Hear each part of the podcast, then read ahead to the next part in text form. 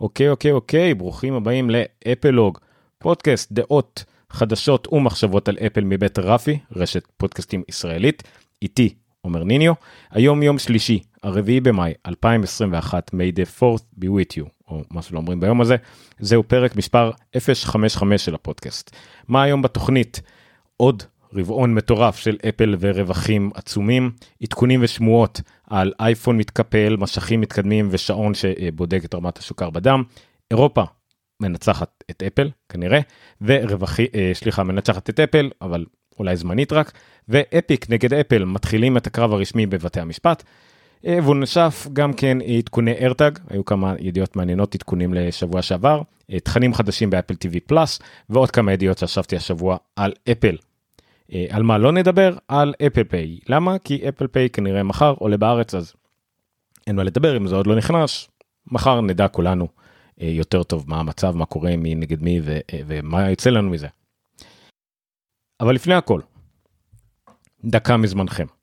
מי שהאזין לנו שבוע שעבר או צפה בכל הערוצים, אנחנו בשידור חי ביום שלישי ב-10 בערב ביוטיוב, בפייסבוק, בטוויטר, בטוויץ', בטלגרם וב Clubhouse.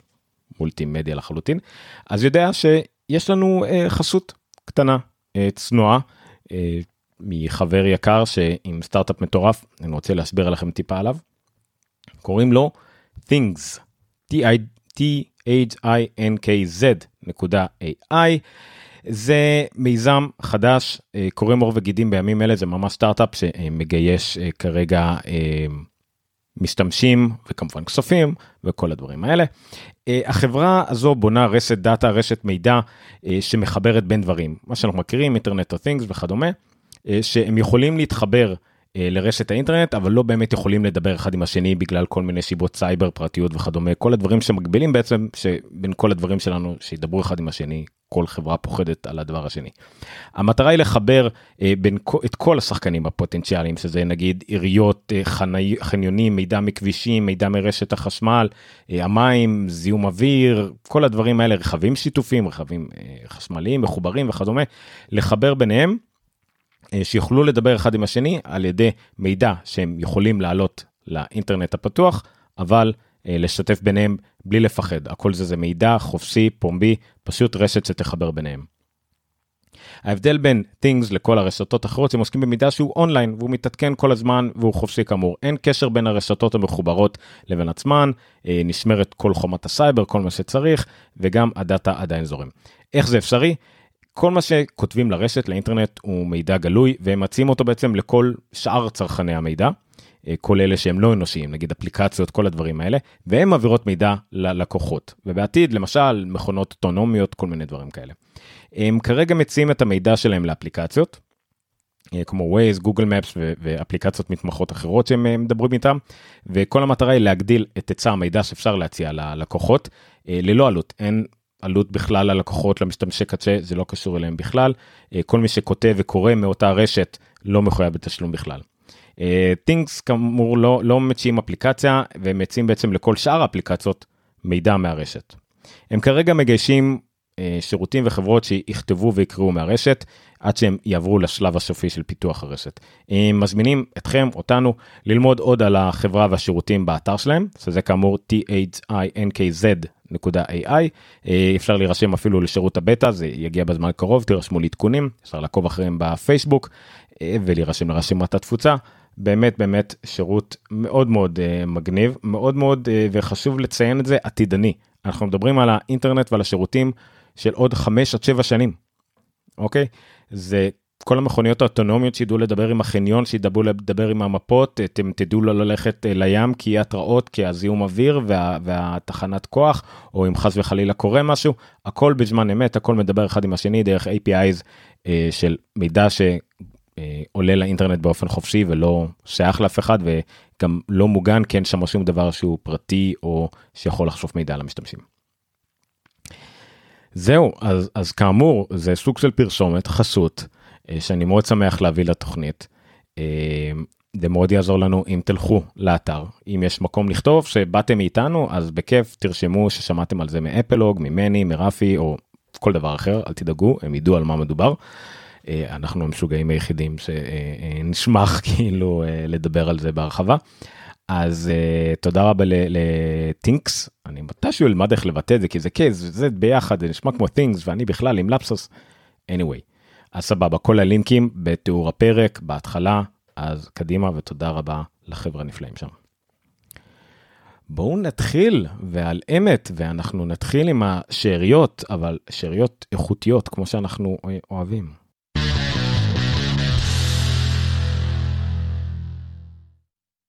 אוקיי אנחנו מתחילים בשאריות שאריות ופולו-אפ אוקיי אה, זה כל הדברים שבעצם אה, אה, דיברנו עליהם אולי ב... בתוכניות הקודמות בעיקר בתוכנית הקודמת ותיקונים להם וכדומה.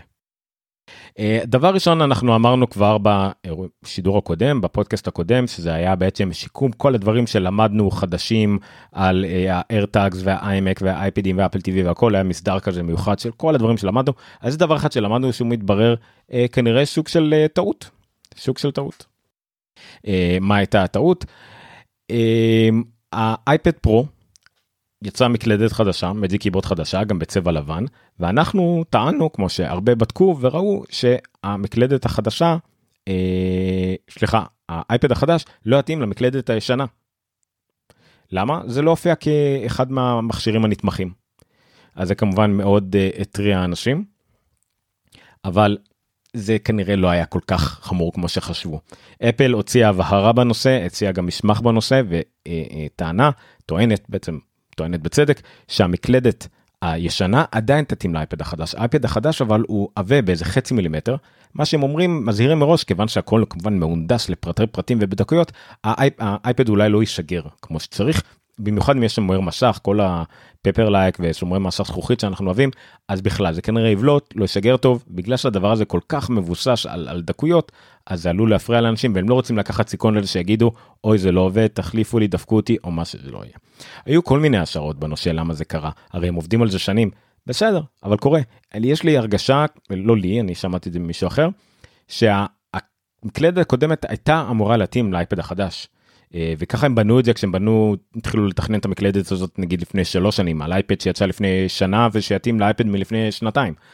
אה, וזאת הייתה המטרה שלהם אבל כשבאו לתכנן את האייפד הנוכחי וראו שהם צריכים להצמיד לו את המשך המטורף הזה עם המיני לד וכדי שהוא יעבוד הם צריכים לעשות את המכשיר בחצי מילימטר יותר עבה אז הם לקחו אה, סיכון מחושב מה שנקרא שזה לא יתאים למקלדת החדשה ואין מה לעשות הם העדיפו לצאת אה, עם אייפד עם משך מטורף וחדש שלא יתאים פרפקט למקלדת הקודמת מאשר להתפשר על איזשהו מהצדדים אז הם התפשרו על מקלדת שאולי לא תטעו. תתאים כמו שצריך והוציאו מקלדת חדשה שמתאימה בול וגם כזאת בצבע לבן אז זה כנראה היה המקרה. אז זה לגבי המקלדת של בטי קיבורד אז כן אה, טעינו בערך זאת אומרת זה באמת לא מתאים אבל זה לא כל כך חשוב. עוד עדכון זה לא תיקון או משהו כזה פשוט כיוון שזה קשור לארטג ואני לא אפתח נושא חדש לגמרי אז נדבר על כמה דברים שהשתנו מהארטג הקודם. מהפעם קודמת שדיברנו על הארטג סליחה. אה, וזה על iFixit שכמובן איך לא קראו לה ארטג את הצורה יחד עם עוד מתחרים שלו יש פה כמה דברים מאוד מגניבים אני מדבר על חלק מהדברים הם ויזואליים ואני מפציר בכם ללכת לאתר של uh, iFixit ולראות את הסקירה שלהם. מי שצופה בנו רואה אותי מראה את זה בזמן אמת, מי שמאזין לנו בפודקאסט או בסידור חי מוזמן ללכת לקישור שאני אפרשם ברשימות הפרק. אז הם פירקו את טייל ופירקו את ארטג. הראו גם השוואת גדלים יש פה גם כל מיני צילומי רנטגן של uh, הטייל והמתחרים uh, וגם צילום רנטגן של המטבע לא משנה שתראו את זה תבינו זה משעשע. אה, הם ניתחו את זה לעומק אני לא לא ניכנס לזה יותר מדי יש פה אפילו צילום רנטגן תלת ממדי של המבנה שלו אבל מה שיפה שרואים ואפשר לראות את זה גם בצילום הרנטגן תלת ממדי כי זה רנטגן רואים מה מחזיר אה, מחזיר אור ומה לא מה מחזיר את ההשתקפויות רואים שהמכסה פלסטיק אה, כמו שידענו כבר כל המכסה פלסטיק בעצם הוא סוג של תיבת תעודה שמועדת לרמקול. מזהיר אותנו שמצפצף לנו כשאנחנו מחפשים אותו או כשהוא עוקב אחרינו וכדומה. עכשיו מה שמוזר בזה שכל שאר היצרנים של תגי מעקב כאלה גם משתמשים במיקרופון אבל מיקרופון שם מבוסס אני סליחה שאני לא לא זוכר את המונח המדויק הם מונחים על איזשהו החזר קול שאנחנו מכירים מכרטיסי ברכה אלקטרוניים או בובות כאלה מגעילות כל מיני כאלה ואפל דווקא השתמשה שוב בפלסטיק כתקיבת תעודה אבל כשהם בדקו את זה הם ראו שזה לא באמת משפיע על העוצמה, זה לא הרבה יותר אה, חזק או דומיננטי או משהו כזה מאחרים. אבל מה שהם כן שמו לב, שזה מאוד הגיוני, כשמכירים את אפל, שהרמקול הרבה הרבה יותר איכותי. כן, פשוט ככה, אפל עשו את כל המבנה הפלסטיקי הזה, את כל הקישוי הזה שאולי גם נסרט והכל, כדי שיהיה סאונד יותר טוב כשאתם מחפשים את האיירטג שלכם ולא הצפצוף הצורמני הזה. מגניב, סך הכל, כן, לא יודע אם היה עדיף שזה יותר חזק או משהו כזה, אבל גם יכול להיות שזה נגיד יותר מדויק, כי הרבה מהרמקולים הקטנים האלה זה מצפצף לכם, אין לכם מושג איפה זה, אתם רק, אוקיי, אז אתה מצפצף, זה טוב, אבל יש הרבה כריות על הספה וגם את הכורסה ליד ואתם לא יודעים איפה זה. אוקיי, מעניין. והדבר הכי חשוב שהם עשו, שם ב-iFixit, הם מצאו את הנקודה המדויקת, אולי יש כמה כאלה, אבל נקודה מאוד מדויקת בה אפשר לקדוח באיירטג, על מנת שנוכל לשים אותה על מחזיק מפתחות. אה, אז כן, אז למי שלא מאמין, אפשר פשוט לקדוח ולהכניס את המחזיק מפתחות, הנה מצאו אה, שלוש מקומות שונים. בכל מקרה, אה, מגניב, מגניב, משעשע, לא ממליץ, אל תקדחו באיירטג שלכם, אלא אם כן יש לכם הרבה מאוד איירטגים מיותרים, אבל בסדר. אז הם עשו פה את כל הניתוח, זה שוללה מתחלפת, שוב, מגניב לגמרי, iFixit, כמו iFixit, עושים דברים מאוד מגניבים. תודה להם, לא שהם יקשיבו לתודה שלי, אבל תודה. עוד בפולו-אפ, שאריות ומה שזה לא יהיה. מישהו עשה אה, אתר מאוד מגניב שנקרא Executive Traveler, הנושא המנהלי, הניהולי, או איך שלא נקרא לזה, אה, איך משתמשים באיירטג, איך ניקף, איך האיירטג שימושי במעקב אחרי מזוודות. אוקיי, זה אחד השימושים שאנשים מיד חשבו עליהם, אני אצמיד את זה על המזוודה, אני אדע איפה היא. אז הוא הגיע למסקנות שיכלתי להגיד לכם אותם אה, גם בעצמי. אה, זה לא ממש מתאים אחרי לעקוב אחרי המזוודה, נגיד במסוע, כשאתם מחכים למזוודה. אה, למה? כי זה לא עוקב ממש בזמן אמת, ועד שאתם תתאפשו על, על האייפד, על האיירטג, הוא כבר יהיה במקום אחר, אז זה לא באמת עוזר. זה כן עוזר לכם לדעת שהוא על המסוע. אם הוא יעבור ליד מישהו עם אייפון, אז תדעו שהוא שם. אז זה הרבה יותר מתאים למשל על אם המזוודה הגיעה לארץ או לא, אוקיי? זה, זה השימוש העיקרי שלו. הוא בדק גם כן מה קורה עם האיירטג בתוך המזוודה או מחוץ למזוודה. אין הבדל לפי בדיקתו, האיכות אה, קרבה ואיכות התראה באותה מידה. אה, בקיצור, זה אחלה דבר לוודא אם שכחתם את הדבר ההוא או הזה איפשהו וכדומה, אבל לא ממש לעקוב בזמן אמת. אני לא הבאתי את זה, אבל מי שעשה גם אה, דבר מגניב, הוא שלח ארטג לעצמו בדואר, וראה איך הארטג נוסע 120 קילומטר ברחבי הולנד כדי להגיע אליו חזרה הביתה. אז זה מגניב, גם כן רואים איך זה עוצר רק בכל כמה נקודות, כל כמה עשרות קילומטרים שהוא עוצר, אז הוא יודע איפה החבילה הייתה, אבל לא ברמה מדויקת לעקוב אחריה, הנה היא מחוץ לדלת עכשיו עכשיו עכשיו, זה לא GPS. בכל מקרה זה מעניין. אה, אבל יש גם דבר מעצבן באיירטאג שהרבה מאוד אה, גולשים אה, התלוננו עליו, שאין שיתוף משפחתי. אין שיתוף משפחתי, מה הכוונה? הכוונה היא שאתם לא יכולים לשתף את האיירטג עם המשפחה ברמה של אני רוצה לדעת איפה המפתחות של אשתי. היא שמעה את האיירטג שלה על המחזיק מפתחות שלה, צמוד לאפל איי-די ולמכשירים שלה, ואם נגיד היא אומרת לי אפילו, היא מחוץ לבית, והיא אומרת לי, תבדוק אם שכחתי את המפתחות בבית, איפה הם, הם בשפה או לא, אתה לא תוכל לבדוק את המיידי הזה. זה, זה, זה מעצבן. היא תדע אולי שהם בבית, אבל היא לא תדע להגיד לך, אוקיי, קח תחפש בדיוק איפה זה. זה נראה כמו משהו שאולי אפשר לשנות בעדכון תוכנה, אה, וזה יהיה מעניין, אבל אה, נראה. אה, עוד ענייני, עניינים של עדכון תוכנה, ועוד דבר שיכול להיות, כי אני יודע שזה קיים אצל אחרים, אם יהיה התראות קרבה, זה יהיה מאוד מעניין. זאת אומרת, אה, אם אתם התרחקתם מהארטג או לא, שזה יתריע לכם, או אם הארטג הגיע לקרבה שלך, אם הוא יודע נגיד שהוא היה, לפחות יתריע לך עם איזה שהם notifications, אולי גם זה יהיה. anyway. והדבר האחרון שהוא פולו-אפ והוא גם כן בנוגע לארטג, מתברר אה, שהארטגס גם מסוכנים לילדים באוסטרליה. הסוללה נשלפת ועד שאפל עושה סוף סוף משהו עם שוללה שאפשר להחליף אותה אז באוסטרליה החליטו שזה עלול להיות מסוכן לילדים והם כרגע הורידו את זה מהמדפים בחנויות ואפשר להזמין את זה. אה, ואפל טוענת שאפשר אה, להגן על הילדים כי יש לזה מנגנון כמו בתרופות בבקבוקי תרופות צריך ללחוץ ולשובב ורק אז כל הפלסטיק יוצא ואפשר להחליף שוללה הם טוענים שזה מספיק הגנה אבל הרגולציה באוסטרליה מבקשת ברגים או איזושהי נעילה קצת יותר קשה שזה קצת מוזר ובכלל כל הקונספט הזה מוזר משתי סיבות. אחת, אה, מי שאחראי על הרגולציה הזאת באוסטרליה זה אותו משרד או, או ארגון שגם תובע את אפל על עניינים של אי תחרות וכדומה, כל מיני דברים שאוהבים לתבוע יותר על אפל. אז זה אותו ארגון כרגע גם תובע את אפל וגם אמור לאשר לאפל את המכירה של הדברים האלה. והדבר השני ששעשע אותי, שזה אוסטרליה. ילד יכול להיכנס לכיתה ועכביש בגודל מטר וחצי עלול לאכול אותו למוות. נחש אנקונדה עלול להגיע מהנהר ליד ולחסל את כל המשפחה. אה, קנגורואים ארסיים וקואלות מהגיהנום, לא יודע מה יש שם באוסטרליה. היבשת הכי מסוכנת בעולם, ומה שמדאיג אותם זה הסוללות הקטנות של הארטג. וואל, בסדר, קורה. טוב בואו נמשיך אחרי לגימה ממים מעברון ונעבור לנושא הבא שהוא חומרה תוכנה ושמועות. חומרת תוכנה ושמועות יש פה כמה דברים מעניינים בואו נדבר עליהם קצת. מינצ'יק וו שוב מהמר רחוק אני לא אוהב לדבר על זה יותר מדי כי מינצ'יק וו כמו שאני תמיד אומר אה, מחובר מאוד קו אספקה של אפל מאוד יודע מה קורה במפעלים על הדברים שהם עובדים עליהם אבל אין לו מושג מתי הם יצאו הוא אוהב לדווח על דברים עוד שנה שנתיים שלוש לאחרונה עוד דיווח על משהו על עוד עשר שנים אבל בסדר מדי פעם אני מוצא אבל סיבה מעניינת אה, לדבר על הדיווחים שלו כרגע הוא מדבר על אייפון מתקפל סדר גודל של 8 אינץ' אה, כשאפל אמורה למכור כמה עשרות מיליונים כאלה עד אה, ב-2023. מה שעניין אותי פה שהוא אה, ציין פה ספציפית שימוש בטכנולוגיה חדישה שנקראת סילבר ננוווייר.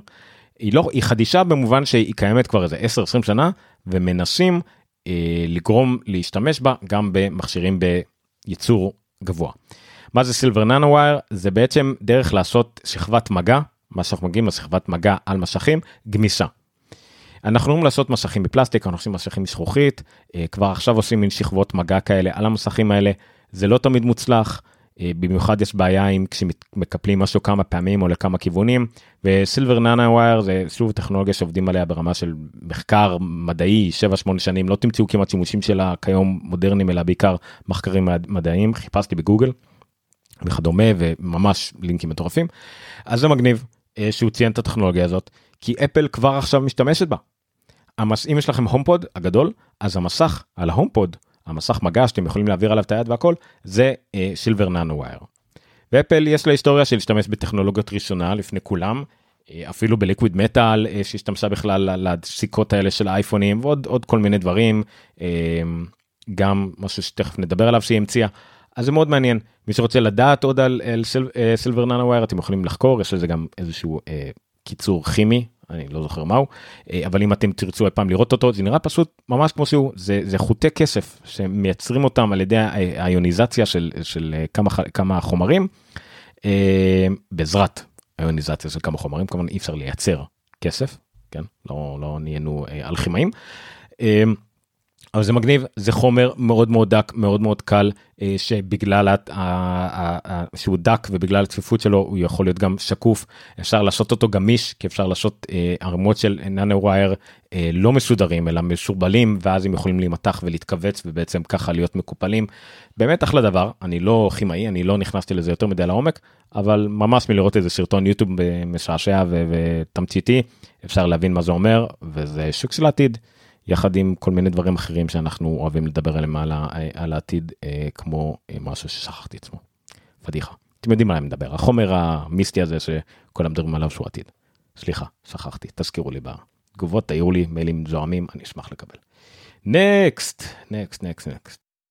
קצת קשור אה, קצת קשור דיברנו על זה הרבה זה לא סוד אבל סמסונג כנראה היא תהיה היצרנית הבלענית של אפל למסכים באייפון פרו החדש שלה שייצא כנראה יצא שני דגמים של אייפון פרו כמו שעד היום פרו ופרו מקס 13 פרו לא, לא יודע איך נקרא לזה היא כנראה את היצרנית הבלעדית של המסכים מה שמעניין פה שסמסונג שוב יריבה אהובה של אה, אפל אה, עדיין מייצרת לאפל הרבה מאוד מהדברים שהיא צריכה אין מה לעשות אחד מהם זה מסכים.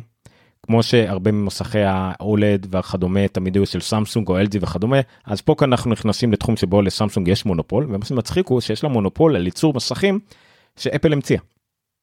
LTPO זה סוג מסך שאפל המציאה, השתמשה בו לראשונה בשעונים ב Apple Watch, זה מסך OLED שמסוגל לשנות את ה refresh rate שלו, שמסוגל לשנות את התצוגה שלו, ואנחנו מכירים את זה מהשעונים, שאם אתם נגיד לא משתמשים בכלום, אז ה refresh rate הוא 1, הוא 0, הוא 1 לשנייה, אבל הוא יכול גם אה, להגדיל את ה refresh rate שלו בהתאמה, ולהגיע בעצם עם חיסכון באנרגיה גם ל refresh rate מאוד גבוה. זה גם ב iPad Pro יש את זה, אבל ב iPad Pro יש את זה על מסך רגיל עם סוללה ענקית, באייפונים הם תמיד חששו לעשות את זה, וזה גם לא היה ב OLED באייפדים. אז זה המסך העתידי, זה מסך שאפל עבדה על הטכנולוגיה שלו, סמסונג תייצר אותו בשבילה, וזה מה שיאפשר סוף סוף 120 הרץ באייפונים, שכנראה יהיה יותר חסכוניים מהרבה מכשירים אחרים שאנחנו מכירים, יותר חסכוניים ממה שאפל אה, היה לה במכשירים הקודמים, ובגלל זה יכולה לעבור סוף סוף סוף ל-120 הרץ. זה יהיה עוד אחד מהדברים האלה שתמיד מתלוננים על אפל ותמיד אומרים, באנדרואיד זה יותר טוב. אז אה, זה כבר ויכוח אחד שירד. יאללה. עוד דבר מגניב נוסף ועתידני, על השעונים, החיישני שעון של אפל.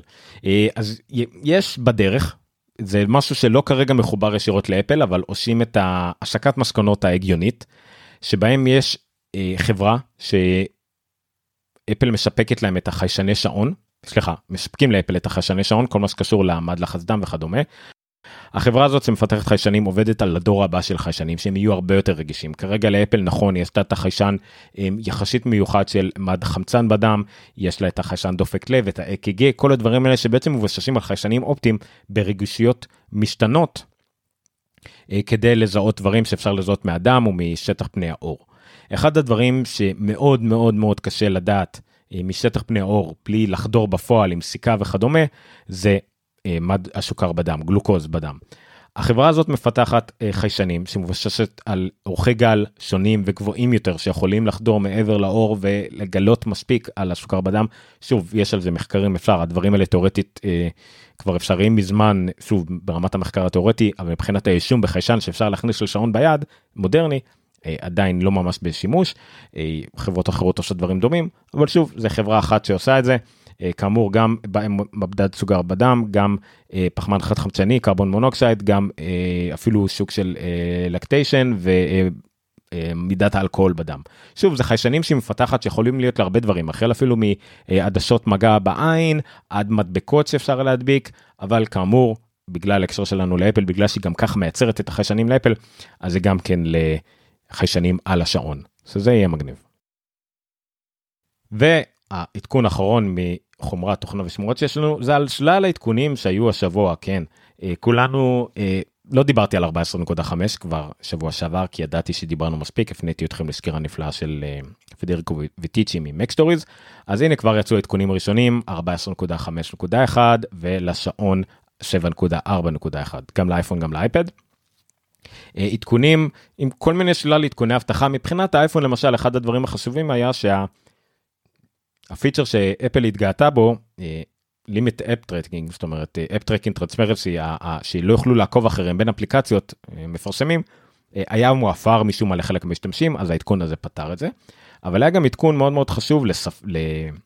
למק, למק OS ביג סר, ל-11.3.1 אחרי העדכון הגדול של 11.3 שפתר כמה פרצות אבטחה אה, מאוד מאוד חמורות דרך WebKit דרך הדפדפן שהיה אפשר לגלות איזושהי חולשה בדפדפן ולפרוץ למחשבים או יותר נכון לקחת מידע מהם. יש פה טיפה מידע ממש מעט מידע באתר של אפל על זה. אם זה מעניין אתכם אתם מוזמנים לקרוא. זה נפתר תעדכנו שמרו על עדכונים זה מעולה. נכון שלא תמיד בריא לעדכן מיד בשבוע הראשון כמו במקרה של ה-iOS נגיד הדברים האלה מועפרים. מצד שני לא היה לכם אותם קודם אז זה לא שזה היה אה, משהו שפגע אבל זה רק תיקן. אבל הנה עכשיו יצא העדכון לעדכון אז בכלל טוב לתקן. עד כאן חומרה אחרונה ושמועות בואו נראה מה היה לכם להגיד. דורון רושם לגבי החולשת אבטחה שחולשת אבטחה הזאת הייתה קיימת גם כן ב WebKit לשאר המכשירים אז כל העדכונים האלה פתרו את החולשות אבטחה האלה גם לשאר המכשירים. תודה לדורון.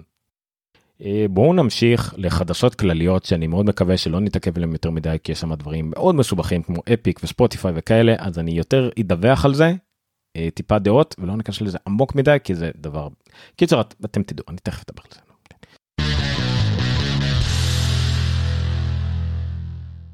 אוקיי חדשות כלליות בואו תכלס בואו תכלס בואו תכלס. תוצאות הרבעוניות של אפל. זה המטורף ואני כל פעם מחדש מביא לכם את Six Colors עם ג'ייסון סנל שעושה שם גרפים מטורפים אני אעבור טיפה על הנתונים. אה, טיפה פרשנות לא יותר מדי. אז ככה, אפל הכניסה, הכניסה, כן, זה הכנסות לא רווחים, 89.6 מיליארד דולר ברבעון שהוא מסורתית הכי חלש שלה בשנה. אוקיי זה, זה בדרך כלל הרבעון הכי חלש לפעמים זה נכון יש את ראש השנה השנית אבל בגדול זה אחד הרבעונים היותר חלשים שלה בשנה. הכניסו 89.6 מיליארד דולר. מה היה לנו שם? המק ההכנסות של המק הגיעו ל-9.1 מיליארד דולר. 70 אחוז יותר מהרבעון המקביל שנה שעברה מזכיר לכם זה המדד הכי חשוב למדוד אותו כמה זה היה בדיוק בשנה שעברה כי יש תנודות אה, עונתיות אה, עונת חגים וכדומה אז הכי חכם למדוד את זה. 70 אחוז עלייה זה עלייה מטורפת שלא הייתה אה, מעולם אני חושב וגם הרבעון הכי רווחי שהכי אה, מכניס שהיה אי פעם למק בכלל לפלטפורמה שקיימת מ-1984 כן? אני, אני מדבר רק על המק לא על אפל ואפל 2 שהיה קודם. מדהים. 70% משנה שעברה, האייפד עלו גם כן ל-7.8 מיליארד דולר ו-79% אה, עלייה לעומת השנה שעברה. באייפדים זה קצת שונה, אייפדים, האייפד כשיצא היה מכשיר אלקטרוני, גאדג'ט, הכי נמכר אי פעם בהיסטוריה, אז למדוד לעומת איך שהוא היה ב-2010, 11, 12, זה לא שזה לא פייר, אבל פשוט אז זה היה מטורף, אז זה הגיע גם ל-10 מיליארד ויותר. אבל בטח בשנים האחרונות, אחרי שהיה עוד על ירידה מסוימת לאייפד, האייפד ברבעון הכי מטורף שלו, 7.8 מיליארד, 79 אחוז יותר מהשנה שעברה. אייפון, שזה שוב אמור להיות אחד הרבעונים החלשים שלו, גם עלה ב-66 אחוז ל-47.9 מיליארד דולר. זה מדהים. יש גם כל מה שקשור לסרוויסס וכדומה שכאילו קצת יותר צנועים כי זה דבר שתמיד עולה וברגיל ו- ולא בדיוק רכישות פיזיות. גם הגיע ל-6.9 מיליארד דולר 27 אחוז יותר משנה שעברה והשעון אוזניות וכדומה 7.8 מיליארד 25 אחוז יותר משנה שעברה. אה, אם נסתכל הרווחים כן כמו ש... שחר אומר לנו פה הרווח היה 23.6 מיליארד דולר המון כן לרווח לרבעון אחד. אז אם נסתכל פה טיפה על הנתונים אז האייפון היווה 54 אחוז וזה מאוד חשוב להבין שהאייפון מבחינת האחוז שלו מההכנסות של אפל יורד עם הזמן. זה טוב. זה טוב שהוא יורד אפל פחות מסתמכת על, על פלטפורמה אחת אלא מגוונת את כל מקורות ההכנסה שלה אז זה 54 אחוז מהאייפון 19 אחוז משירותים השירותים עלו מבחינת הנתח שלהם מתוך כל ההכנסות של אפל 10 אחוז מהמק 9 אחוז אייפד וגם 9 אחוז wearable שזה נגיד אוזניות שעונים וכדומה. אז כן הרבניו של המק עלה איך שלא מסתכלים על זה עלה בטירוף מן הסתם שזה קשור ל-M1 מן הסתם שזה קשור למחשבים החדשים והכל ואני לא רואה את זה מפסיק האנשים יגיעו אה, אה, גם בשביל האיימקים לא דיברנו עוד על המחשבי מקבוק פרו החזקים עמית טוען בצדק שזה בגלל האייפון 12 השגול אין ספק בכלל למרות שלא נראה שהוא יתחיל להיבחר ברבעון הזה זה חרטוט לא נורמלי אבל בסדר הוא התחיל למכור ב-20 לאפריל אז חכה חכה לרבעון הקרוב המכירות האייפון מיני הסגול בשמיים יהיו. אז כן אתם יכולים לראות בגרף שוב צירפתי את כל הלינקים ברשימות אתם יכולים לראות איך הרבניו באמת גבוה השינוי מרבעון לרבעון הכי גדול של המקים עד היום היה 29 אחוז והרבעון הזה אנחנו מדברים על 70 אחוז. בשפל שלו זה היה מינוס 17 אחוז. אייפד גם כן 79 אחוז שיא מטורף לא השיא הכי גבוה אבל אבל אחוז מטורף של עלייה. אייפונים יציבים אבל עולים שוב תמיד עולה גם לא לשכוח ש, שהמחירים גם של האייפונים מסורתית קצת עולים אז אפל מכניסה גם על יותר מכל אייפון. פשוט מטורף 66 אחוז עלייה באייפון השרוויסס פשוט זה גרף אחד שעולה תמיד למעלה אה, אין ספק אפל במצב מאוד מאוד מאוד מאוד בריא. אה, גם בסין גם בכל מקום בעולם כל אה, כל אזור בעולם שהיא מתפקדת בו היה כמעט בשיא שלו. מטורף יש פה גם גרף מאוד יפה של נפח שרואים איך האייפון לאט לאט מצטמצם בנפח שלו לעומת שאר הדברים אז שוב מרשים מאוד. כן באמריקה אז באירופה בשין ביפן בכולם עלייה מאוד מאוד מאוד יפה. מה עוד היה לנו? ככה, אתמול, יום שני, שלישי למאי, התחילו דיוני המשפט בין אפיק לאפל. עכשיו, זה מסובך, זה ארוך, שמענו המון המון דברים דלפו עם כל השימועים והדברים כאלה, ממש ארוך. מי שרוצה טיפה רקע ועל מה קורה פה, אז John Voorhees מ MacStories, יש פה סקירה מאוד של כל מה שקרה עד היום, כל הטיעונים, כל הדברים עם המון לינקים, אחלה אה, ערך ויקיפדיה קצר אם אתם רוצים, על כל הבלאגן הזה. אני כן הספקתי לקרוא כמעט לקרוא את הכל, את כל המצגות פתיחה של אפיק ואפל למשפט. אפשר לראות פה ממש לאפל היו 64 סליידים, ממש כמו מצגת Keynote או PowerPoint של כל הדברים להם לדבר עליהם. אה, שזה מאוד מרשים עברתי על הכל המצגת של אפל מאוד אה, פורמלית מאוד מדויקת מאוד אה, סותרים את הטענות שאפיק יעלו ואיך הם סותרים אותם. ממש כמובן שגם פה וגם באפיק זה לגמרי מצגת פתיחה כמו שאנחנו רואים בסרטים שהם פשוט מדברים יכולים להגיד מה שהם רוצים זה עדיין לא הצגת העדויות עדיין לא הראיות שום דבר מה שהם רושמים פה עדיין לא הוכח עם ראיות לחלקם כמובן יש להם את זה כזה ראיות שהם הגישו אבל זה לא ראיות מוכחות והכל והבית משפט או המושבעים עדיין לא לא קיבלו את זה. anyway אז כן אה, אז זה המצגת של אפל אם ניכנס למצגת של אפיק. אנחנו רואים משהו קצת שונה אפיק קצת פחות רשמית למשל כל השליידים הראשונים שלה זה איך הגן השגור של אפל ומביאים ציטוטים מ2010 עד היום עם חומה שסוגרת וסוגרת וסוגרת על הלוגו של אפל זה מאוד משעשע. הם ממש מביאים מיילים כמעט כל הטיעונים שלהם מתבססים על ציטוטים על משהו שבכירים אמרו הם כאילו מנסים להראות כוונה של אפל איך תמיד היה להם כוונה לשמור על ה-30 אחוז אה, מהרווחים ולא להתפשר על זה אף פעם איך הם אף פעם לא התכוונו להכניס מתחרים וזה לדעתי לוקה בחסר זה נכון להביא את הדברים האלה ולהביא את הדברים שאנשים אמרו אבל זה לגמרי דברים שאנשים אמרו. זה אם תראו לי עיגון של זה כ- כמדיניות אז סבבה ויש לזה עיגון של מדיניות. המדיניות של אפל כביכול של ה App Store לא השתנתה. הכל כתוב הכל זה. אז בואו תתווכחו איתי על זה לא על דברים שאנשים אמרו. גם כי אנשים יכולים להשתנות גם כי החלטות יכולות להשתנות. אבל בסדר זה משהו אחר. אה, וגם אפל באותה מידה מתווכחת עם נתונים שהם הביאו עדי מומחה של אפיק על 78 אחוז רווחיות של אפל מה App Store אפל טוענת שזה הסתכלות מאוד מעוותת על העניינים למשל כי הם מסתכלים נטו רק על, על רווח של מכירת אפליקציה לעומת אבל הם לא מסתכלים על כל התפעול הכללי של למכור אייפונים להחזיק אייפונים להחזיק חנויות כל הדברים האלה מוריד מאוד דרסטית את הרווחיות שלהם.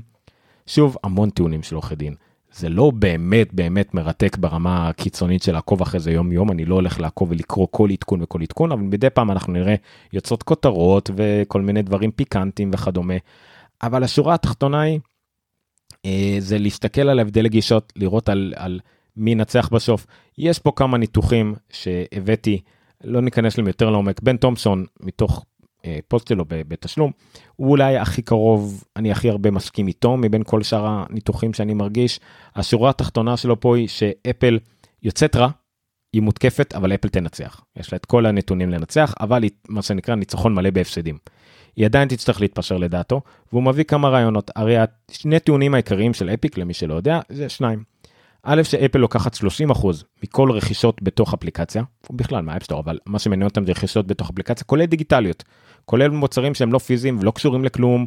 אה, אם מישהו רוצה אה, לקנות אה, נגיד מנוי לספוטיפיי, אז אפל תיקח 30% מהדמי מנוי האלה, שזה דבר אחד שאפיק טוענים. הדבר השני שהם טוענים זה שהם רוצים עוד חנויות אפליקציות הם רוצים לשים נגיד חנות אפליקציות משלהם לפתוח את זה כי כרגע יש מונופול שאם אתה רוצה אפליקציות ב App Store באייפון אתה חייב לעבור דרך ה App Store. זה גם פסול מבחינתם. עכשיו גם את שני הדברים האלה אפשר לפרק לשניים. אה, העניין הזה של ה-30% למשל יש פה עוד כמה בעיות. ב-30% שאפל לוקחת השתי בעיות העיקריות הן שהן לא מראות אפשרות הן לא מאפשרות לחברה שרוצה למכור את השירותים שלהם להראות איזושהי אלטרנטיבה. נניח שוב אני דווקא אקח את העניין של ספוטיפיי כי תכף נדבר עליו. למשל ספוטיפיי הייתה מאוד רוצה להגיד אה, כשמישהו רוצה להירשם למנוי להגיד לו שמע אתה יכול לא יכול להירשם מסיבות שלנו לא אוקיי לא ללכלך על אפל זה מוגזם יש כמה שמנסים ללכלך על אפל הם לוקחים 30 אחוז זה יותר מדי לא משנה. אומרים אה, אה, דרך, אנחנו לא רוצים שתקנה דרך פה כי אה, יש איזושהי עמלה מסוימת אה, ישתלם לך יותר או לחילופין אתה יכול ב-12 דולר דרכנו לא משנה אה, אבל אם תלך לאתר שלנו לספוטיפיי.קום ותירשם שם תוכל. כרגע אפל לא מאפשרת את זה אפילו בכלל זאת אומרת אם אתה רוצה להיכנס לספוטיפיי ולהירשם אסור לספוטיפיי להגיד בכלל ששמע אתה לא יכול להירשם באפליקציה עצמה סתם כי אי אפשר אבל לך ל Spotify.com/subscribe ותרשם שם לא אפל לא מאפשרת את זה. אז זה עוד תת בעיה הזאת של אותם רכישות דיגיטליות יש כמובן שהעניין של הגובה של ה-30 אחוז זה יותר מדי זה גם כן טענה אחת. אמ, ושמעו כמו אפיק שבכלל לא רוצים לא לשלם בכלל. אז בן תומפסון מציע פה למשל את הדבר המאוד אה, פשוט אחת אה, שאפל אה, תוכל לאפשר למפתחים לשפר באפליקציה שיש אלטרנטיבות. צריך פה להלך על, על, על חוט דק בקטע של אה, נגיד לא להגיד שאתה בספוטיפיי זה הולך 13 דולר באפליקציה ואז להגיד בבוטות אבל אם תלך לאתר זה 10 דולר לא אפל לא יאהבו את זה אל תשווה לי את זה או שאתה עושה שזה יהיה אותו מחיר 13 דולר ו13 דולר 10 דולר ו10 דולר אפילו עם העמלה שלנו או שלא תגיד את זה זה לגיטימי מאפל להגיד את זה אבל צריך לבוא בד בבד בלהוריד את העלויות האלה את ה-30 אחוז לפחות אוקיי נכון שהם הורידו בשנה השנייה זה רק 15 אחוז ויש להם הרבה טענות טובות נגד אפיק שכל ההכנסות של אפיק אי פעם הם בכלל מה-iOS זה רק 7 אחוז ו-99 אחוז מהלקוחות שלהם לא משלמים בכלל כל מיני דברים כאלה. אבל זה לא משנה. אה, אולי אפשר להוריד פחות מה-15 אחוז או לעשות את ה-15 אחוז קבוע ל-in a purchase דיגיטלי תשאירו את זה על 15 אחוז. למה? אני לא יודע. כאילו אז, אז מי, מי ירצה לקחת אפליקציה מראש ב-30 אחוז? איכשהו צריך לשנות פה טיפה את החוקים כמו שהם עשו למפתחים קטנים. לא יודע לא יודע איך זה יהיה. צריך איכשהו להוריד את זה אולי אבל זה בסדר זה טיעון אבל לא לשלול הכל כמו שאפיק אומרים. וגם אולי שזה קצת אני פחות רואה את אפל עושה את זה אולי לאפשר לאותה אפליקציה שרוצה לגרום לך אה, שתקנה דרכה אה, לפתוח בדפדפן בדפדפן מובנה בתוך האפליקציה הזאת נגיד אה, לעשות אה, גם כן אפשרות לשלם משם על in-app purchase בעצם לעקוף את המנגנון התשלום של אפל. אפל טוענת שהמנגנון שלה הוא מאובטח ואנשים שומרים עליו וזה מאוד חשוב לה שלא ירמו את, ה, את הלקוחות וכדומה. אה, לא יודע אפשר להתווכח על זה. כל העניין של אבטחה ופרטיות אפשר להתווכח על זה. אני למשל מאוד נגד עוד חנויות אפליקציה ב App Store מאוד מאוד נגד. מאוד אני לא שיש לי יותר מדי מה לעשות או באמת איזשהו יד בעניין אבל אני לא בעד אני אוהב שיש חנות אחת. אבל כן, לשפר מאוד את ה-app reviews, לשפר מאוד את העניין של התשלומים למפתחים, אולי לקחת קצת פחות ושאפל תיקח כסף ממקום אחר. יש גם כל העניין הזה שאפל היא לא פיירית במשחקים שלה, זאת אומרת, היא לא נותנת למשל כמו שטייל טובים את אפל עכשיו, על למה טייל לא יכול להתחבר לתוך ה-find my של אפל ותמיד לקבל התראות אה, ממכשירים באזור. אוקיי זאת אומרת אה, כרגע אם אתה רוצה נגיד אתה בטייל ואתה רוצה כמו איירטג ואתה רוצה לדעת שמישהו איבדת את הדבר שלך ומישהו עם טייל עובר לידו הוא צריך שהטייל שלו יהיה פתוח אפליקציה טייל תהיה פתוחה או פתוחה לאחרונה וזה לא זה הרבה פחות טוב מהשיטה של אפל. אפל פה טוענת לעניין של פרטיות ואבטחה שהיא צודקת אבל בוא תנו את ה-API הזה תנו איזה אפשרות גם צד ג' מבלי שהם צריכים לשלם לכם על ה-MFI פרוגרם אה, וכל הדברים האלה. אז בסדר יש הרבה מה לדבר. אבל זה מוביל אותי גם למשהו. אה, מאוד מאוד חשוב שטים קוק אמר בכנס למשקיעים שבו דיווחו גם על התוצאות הרבעוניות הוא אמר משהו מאוד מאוד אה, אה ספציפי שדן שנל גם מאוד ציין שנייה נמצא את הציטוט הזה מצטער שלא בדיעבד שלא אה, קטעתי אותו. טוב, לא משנה אני לא מצאתי את הציטוט סליחה אני לא שתיקות מביכות אבל מה שהוא אמר אה, בקיצור הוא ששאלו אותו על רגולציות וכדומה הוא אמר שאנחנו מבינים את זה אנחנו משנים דברים. הוא טוען שה App Store השתנה מאוד, לא משנה, היו רק כמה שינויים בודדים אה, בגדול, העניין של להוריד בשנה השנייה ל-15% ומה שהם עשו עכשיו, אבל הוא אומר, אם יהיה רגולציות והכל, אנחנו רואים את עצמנו משנים אם צריך. אה, שזה יפה, זה לא דבר ששמענו בקלות מבכירים של אה, אפל, וזה מעיד על איזשהו שינוי שאפל יודעת שהם יצטרכו לעשות, ויש אופטימיות. אפל אוהבת שמכריחים אותה בבתי משפט אבל זה קורה. הם הוסיפו את העניין הזה של לשנות את הניגון שלכם נגיד בסירי מאפל מיוזיק לספוטיפיי. הם הוסיפו כל מיני דברים לשנות את המיילים וכדומה. יש כמה דברים שהם כנראה לא התפסרו אליהם בעיקר כאלה שקשורים אה, נטו לפרטיות. מאוד חשוב פרטיות אולי אבטחה קצת פחות אבל בעיקר פרטיות וגם אבטחה והם לא התפשרו על לאבד הכנסות בבת אחת גדולות. אולי הם התפשרו על כל מיני דברים אבל לא על באמת אוקיי בואו נפתח את כל האייפון לכל ה App Store לא. הם בצדק אומרים שה App Store זה פיתוח שלנו אנחנו דאגנו לו הוא חלק בלתי נפרד מהאייפון אה, אין, אין את זה בלי זה. בסדר. במקביל שעכשיו כולם מדברים על אפיק נגד אפל אה, חשוב גם לזכור ששבוע שעבר הייתה החלטה של האיחוד האירופי נגד אה, נגד אפל מול ספוטיפיי במה שספוטיפיי טוענת. ספוטיפיי טענה לשני דברים עיקריים. הם טענו ש... אה, ה-in purchase ה-30% גבוה מדי, מה שגרם לספוטיפיי למשל, כשהיא כן לקחה in purchase לגלגל את העלייה הזאת של המחיר למשתמשים שלה, זאת אומרת שהם ישלמו 13 דולר לחודש במקום 10. והטענה השנייה שלה הייתה בעיקר אה, אפל חוסמת אפשרות להצביע על אפשרות אלטרנטיבית להירשם לאותו שירות. שוב, הדברים כמו שאפיק טוענת, רק נורא מדויק, נורא ספציפי ונורא אה, רלוונטי למקרה של ספוטיפיי. וספוטיפיי שוב לא הלכה נגד, היא עשתה את הדברים בסדר גמור לפי החוקים של אפל, פשוט עכשיו הם אומרים, תשמעו החוקים האלה הם, הם נגד, ה, הם סוג של מונופול או, או הם אה, נגד אנטי תחרותיים. והאיגוד האיחוד האירופי הסכים איתם. הוא קבע נגד אפל, לאפל יש תקופה מסוימת לענות בחזרה. זה לא בדיוק ערעור, כי זה לא משפט, אבל הם יצטרכו לענות בחזרה עם הטיעונים שלהם, או אה, איך הם הולכים להשתנות או לשנות דברים. אנחנו כנראה נראה דברים קורים. והסיכון שלהם הוא שתאורטית האיחוד האירופי יכול לקנוס אותם ספציפית עד 27 מיליארד דולר, שזה אני חושב 15 אחוז, אה, לא 10 אחוז סליחה, מכל ההכנסות שלהם בשנה האחרונה, ואפל חברה מאוד רווחית, מאוד, מאוד מכניסה, אז אה, יכול להיות אה, שזה מה שיקרה. זה דווקא זה אפילו יותר מעניין כאילו אמנם ארה"ב לא מקשיבה לאיחוד האירופי אבל זה בהחלט משהו שיכול להשפיע איך אפל תתנהל אולי זה רק באיחוד האירופי שיצטרך לשנות כמה דברים ואולי כולנו נרצה עכשיו לעבור כאילו בריג'ן שלנו לאירופה ואולי זה ישפיע על כל העולם. אה, אני אני מצפה מזה שיצא דברים טובים דווקא אני לא בעד ספוטיפיי נטו אבל אני בעד שינויים שספוטיפיי רוצה. ואני בהחלט מצפה שיצא מזה טוב לעומת זאת מאפיק נגד אפל אני צופה שאפיק לא תקבל הרבה המון המון promotion והילה והוא כבר אה, המנכ"ל מאוד מרוצה מכל מיני דברים שיוצאים מהמשפט ויכול להשתמש בהם לשיווק שלו אבל אה, אה, אני לא חושב שיצא מזה משהו פרקטי יותר מדי מה גם ששוב זה משפט עם מיליון ערעורים ואנחנו לא נראה את התוצאות ממנו באיזה שלוש עד חמש שנים ואי אפשר לדעת מה יקרה עד אז. אוקיי אז זה הרבה משפט אני נכון אני לא איזה אקספרט בזה אבל זה מה שאני הבנתי זה מה שאני הרגשתי אני אשמח לשמוע מכם אם מישהו רוצה לכתוב על זה מה שאני אשמח לקרוא או לפרסם ולדבר על זה ולארח בשמחה. אפל גייסה מדען מוח brain scientist או איך שלא קוראים לזה מגוגל. אה, זה בכיר לשעבר בגוגל יחסית הוא עמד בראש צוות מחקר, ראש יחידת מחקר בגוגל, והוא יעמוד ביחידת מחקר חדשה באפל לאינטליגנציה מלאכותית תחת ג'ון גננדריה. ג'ון גננדריה הוא המנהל באפל, הוא ה-VP באפל לכל התחום של אינטליגנציה, אינטליגנציה מלאכותית, אה, וגם, אה, לא מזמן זה השתנה, גם לנהיגה אוטומטית, כל מדור הרכבים עבר בעצם אליו. כשהבינו שזה פחות מוצר עם פיתוח ומהנדסי חומרה וכדומה, אלא יותר עניין תיאורטי של נהיגה אוטונומית ותוכנה, אז הפכו אותו לאחראי על התחום הזה. יש שיפור שלם ששווה לקרוא מאחורי כל העזיבה של אותו מדען מוח מגוגל, אה, גוגל צמצמו, חתרו תחתיו, ובעצם אה, עשו את התפקיד שלו חסר משמעות.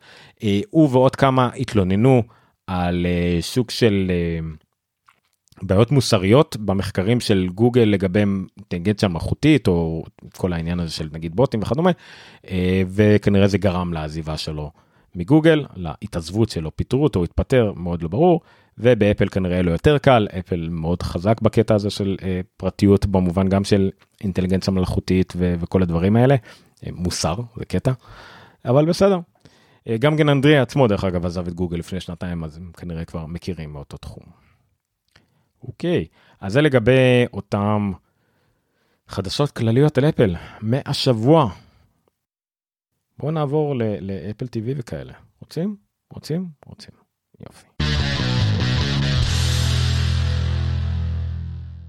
שירותים ואפל TV, טוב תכלס אפל TV, כמה ידיעות uh, מעניינות. אחרי שתום הנקס uh, הגיע במפתיע עם שרת בפרופיל די גבוה לאפל TV פלוס בשנה שעברה, uh, למה במקרה? בגלל שהשרת שהיה אמור לצאת בקולנוע ובגלל הקורונה הוא לא הופץ בקולנוע ואפל קנתה את ההפצה הבינלאומית שלו. עכשיו תום הנקס שוב יגיע לאפל TV פלוס הפעם בסרט שעלה למכרז לרכישה מי רוצה לרכוש כדי להפיץ אותו אז uh, פינץ' זה אותו הסרט סרט מדע בדיוני יש בו איזשהו שיפור על אדם, אה, רובוט וכלב אה, שיוצרים איזשהו אה, חבורה או משפחה לא צפויה. זה מאוד נחמד, סרט כזה שיהיה נחמד. אין לי יותר מדי מה להגיד עליו אם אתם רוצים.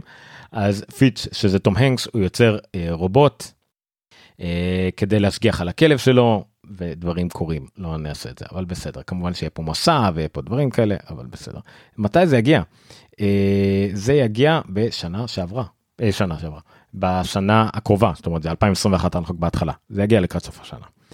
אומרים שזה אמור להגיע לעונת הפרסים וכדומה, נראה, תום הנקס זה תמיד פרסים. ואחרי Greyhound שזכה בכמה פרסים טכניים, אולי אפל רוצה קצת פרסים יותר רציניים. הידיעה הבאה היא שתי ידיעות.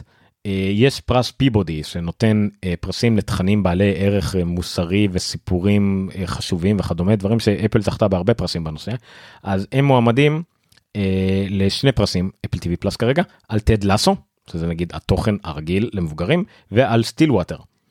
Stillwater זה סרט מצויר סדרה מצוירת שממש מדברת על מוסר ומצפון ודברים כאלה לילדים נפלא חמוד לאללה ועל Ted Lasso אין יותר מדי מה לדבר כי דיברנו על זה מספיק סדרה אחת הטובות שקיימות. והידיעה הנוספת מאותה משום מה באותה כתבה סרט דוקומנטרי שגם כן יעלה או הוזמן ל Apple TV Plus הוא נקרא Big Man on Campus הוא עוקב אחרי שחקן כדורסל בשם מקור מייקר אני חושב שאחיו הגדול כבר משחק ב-NBA, תון מייקר, וזה ילווה בשנה הראשונה שלו אה, בקולג'.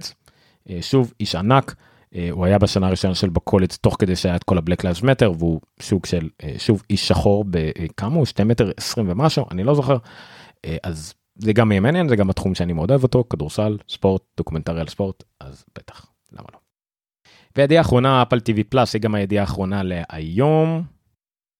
על עוד תוכן חדש שמגיע לאפל באוגוסט ממש הקרוב זה תוכן שכבר הופק אה, נקרא מיסטר קורמן זה סדרה קומית עשרה פרקים שמופקת ובכיכוב ג'וזף גורדון לויט הנפלא אני מאוד מאוד מאוד אוהב אותו אה, שחקן נפלא אה, וזה יהיה שוב אני אפילו לא קראתי שלא יותר מדי ספוילרים והכל זה מגניב סדרה קומית עשרה פרקים עם שחקן בפרופיל מאוד גבוה כן הוא היה ב, אה, כמובן במפגשים מהסוג השלישי מפגשים מהסוג האישי סליחה סיטקום מטורף כמובן הוא היה בעוד המון סרטים הוא היה אפילו רובין סוג אמור להיות רובין בבטמן אה, אפל אה, בטמן כן על היותו של אביר אפל לא איך שלא קוראים לסרט הזה קיצור. לגמרי לגמרי לגמרי ברשימת אה, צפייה שלי. יש מה לחכות באוגוסט. עוד הרבה דברים עולים ביולי. טד לאסון החדשה עולה ביולי. הרבה תכנים מגיעים החודש ובכלל. מן הסתם לקראת זה שאפל תשיים את. המנוי החודשי שלה אה, החינמי ביוני אז כנראה הם מנסים לדחוף. לא מן הנמנע שנקבל עוד איזשהו כמה חודשים חינם. מי שקונה מכשיר חדש עדיין מקבל שנה חינם. אה, אבל יכול להיות שזה עכשיו עם כל התכנים שעולים והרבה מאוד פרסים ודברים כאלה שסוף הם יגידו טוב מעכשיו זה בתשלום עם כוכבית בטח עדיין יהיה איזה שהם מבצעים חינמים וכדומה. נחיה ונראה אני לא יודע מה, מה, מה יקרה בדיוק אבל אני מאוד מקווה. עד כאן אפלוג 055 ל-4 במאי 2021, may the 4th be with you. אני רוצה שוב להודות ל-thinks, t-h-i-n-k-z.ai, הרשת שתחבר בעתיד את כל השחקנים ברשת שלא תמיד שמחו לדבר אחד עם השני, אז עכשיו הם יוכלו לדווח על נתונים חינמים חופשיים, להרוויח מזה בחזרה מידע אחר. ולקוחות ומשתמשים שיראו את המידע הזה באפליקציה. שוב זה ווין סיטואשן לגמרי בטח עכשיו בשלב הזה לכו תירשמו לאתר שלהם תגלו עוד מידע. אם אתם בתחום אם אתם כותבי API אם אתם בתוך חברה או מקימים חברה שאחראית על מידע מנסה לפרשם מידע ולקבל מידע על מנת שתוכלו להשתמש במידע הזה באפליקציות שלכם החל, החל מחניות בתל אביב ועד מצב זיהום המים בחופים או כל דבר אחר אז אתם מוזמנים לפנות אליהם שוב או בפייסבוק או באתר שלהם להירשם שם בטופס הרשמה כל הפרטים ברשימות הפרק גם ביוטיוב גם בכל מקום אני אוסיף את זה כמובן בתיאור. אז תודה רבה ל-thinks t-h-i-n-k-z.ai זהו אני הייתי עומר ניניו זה היה אפלוג applog.rafi.media/055 שם תמצאו את כל הפרטים על הפרק הזה כל הכישורים כל ההערות כל הדברים שרשמתי כל הדרכים להירשם אלינו.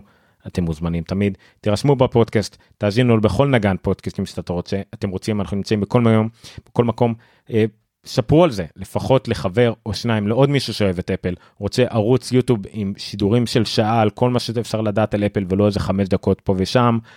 אה, מי שאוהב להאזין לפודקאסטים על טכנולוגיה וכדומה.